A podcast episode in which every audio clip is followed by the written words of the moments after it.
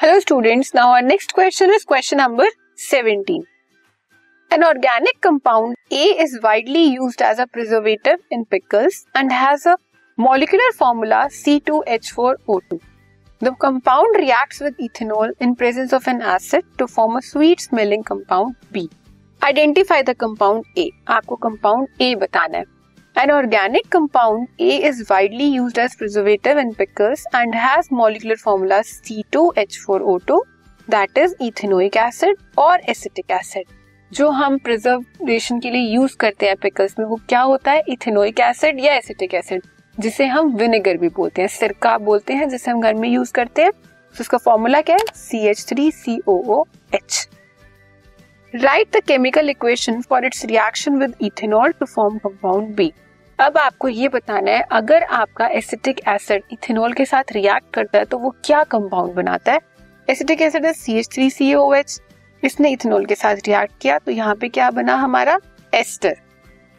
Ester is sweet smelling compound plus water how can you get A back from B आप A को B से कैसे reverse change कर सकते हो?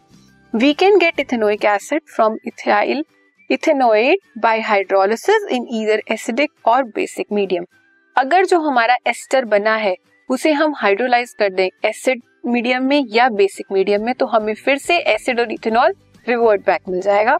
ये किया हमने, ये हमारा इथाइल इथेनोइड बना है, जो हमारा एस्टर है। इसको आपने हाइड्रोलाइज किया। सपोज़ आपने एसिड की प्रेजेंस में किया तो आपको एसिटिक एसिड और इथेनॉल फिर से रिवर्ट बैक मिल गया। Name the process and write the corresponding chemical equation इस प्रोसेस को हम क्या बोलते हैं? Hydrolysis of ester in presence of base is generally known as saponification ये आपका एस्टर है। एनएच आपने बेस डाला तो आपको क्या मिला?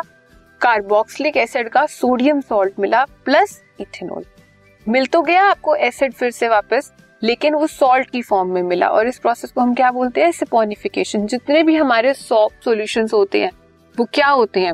सोडियम सॉल्ट ही है किसके कार्बोक्सिलिक एसिड के? अब उनकी चेन्स बहुत लॉन्ग लॉन्ग होती है। तो इस प्रोसेस से हम लार्ज स्केल पे सोप की फॉर्मेशन भी करते हैं।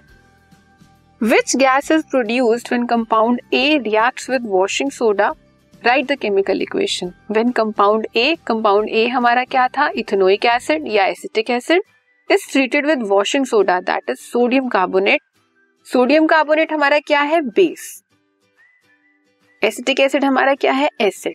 तो जब भी एसिड और बेस की रिएक्शन होती है, वो कैसी रिएक्शन होती है? न्यूट्रलाइजेशन रिएक्शन क्या मिलता है हमें? सॉल्ट मिलता है।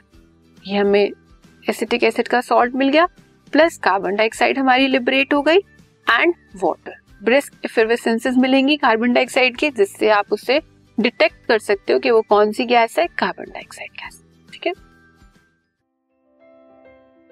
this podcast is brought you by Hubhopper Shiksha Abhiyan अगर आपको ये पॉडकास्ट पसंद आया तो प्लीज़ लाइक शेयर और सब्सक्राइब करें और वीडियो क्लासेस के लिए शिक्षा अभियान के यूट्यूब चैनल पर जाएँ।